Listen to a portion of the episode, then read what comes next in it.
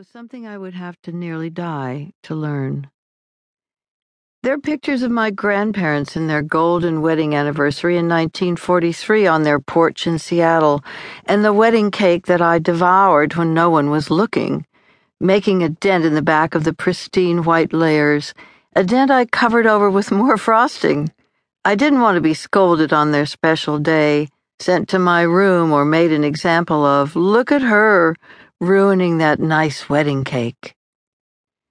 My father, who had been blind from the age of four, was a man who saw more than most men I have known, sensitive, gifted, and inspiring in the way he managed every day of his sightlessness.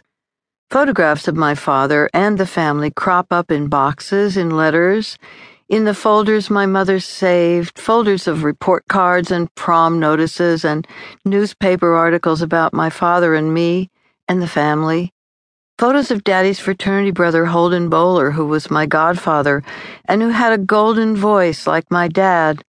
They'd been in Phi Gamma Delta at the University of Idaho.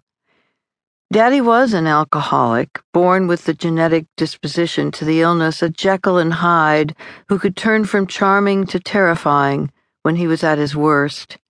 He drank whiskey, Johnnie Walker, and Four Roses and like me, he loved sugar and kept chocolate covered cherries in his sock drawer, where he hid what he thought was his secret.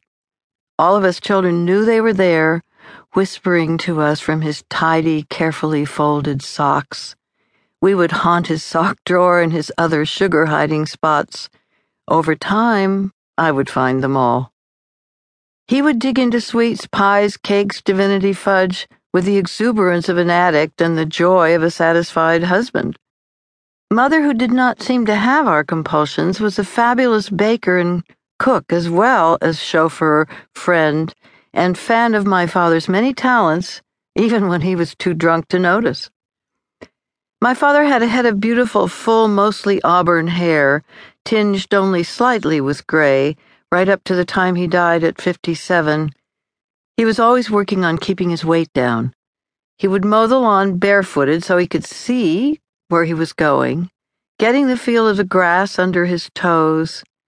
He sometimes smoked, referring to his cigarettes as coffin nails, lecturing all the while about the dangers of smoking. His pipe was always in the pocket of whatever jacket he was wearing, and he packed the bowl with old briar, cherry flavored tobacco, though he occasionally smoked a cigar. I thought that a pipe tasted better than any cigarette I ever smoked. Daddy was also a reader, and in our house, books were required possessions. My father read to all of us children from the time we were tiny. He would sit on the edge of my bed and run his fingers over the pages of the big braille volumes from the Library of Congress History, Mystery, and the Russians, War and Peace, The Double, Chekhov. The books he read were big, weighty tomes that stood many feet high, stacked against the wall.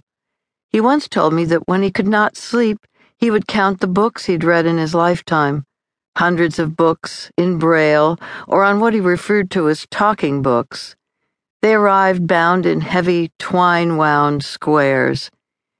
Daddy thought that if you had not read Moby Dick by the time you were seven, there must be something wrong with you. Reading has been a lifelong obsession of mine, a preoccupation. As I read, I began to learn what others did to control their demons. There were spiritual routes, and there were pragmatic ones as well. The two for me are inextricably linked. I always had a belief in some higher power in the world. I went to church, sang in the choir, loved the hymns. I learned to pray early in my life, wishing our Methodist practice could magically invoke the smoke and mirrors and meditations of the Catholic Church. Bring on Thomas Merton. Bring on the saints. I longed for drama. I discovered that there have always been pilgrims in the search for abstinence from food, alcohol, and drugs, as well as relief from despair and depression. There were those who were looking, as I was, for a spiritually uplifted life and as I got older, I began to pray for a different relationship with food and alcohol. I knew early on that we were a family troubled by alcoholism and some kind of addiction to food. There were arguments about the liquor cabinet. Mother would lock it up, and Daddy would break the lock in the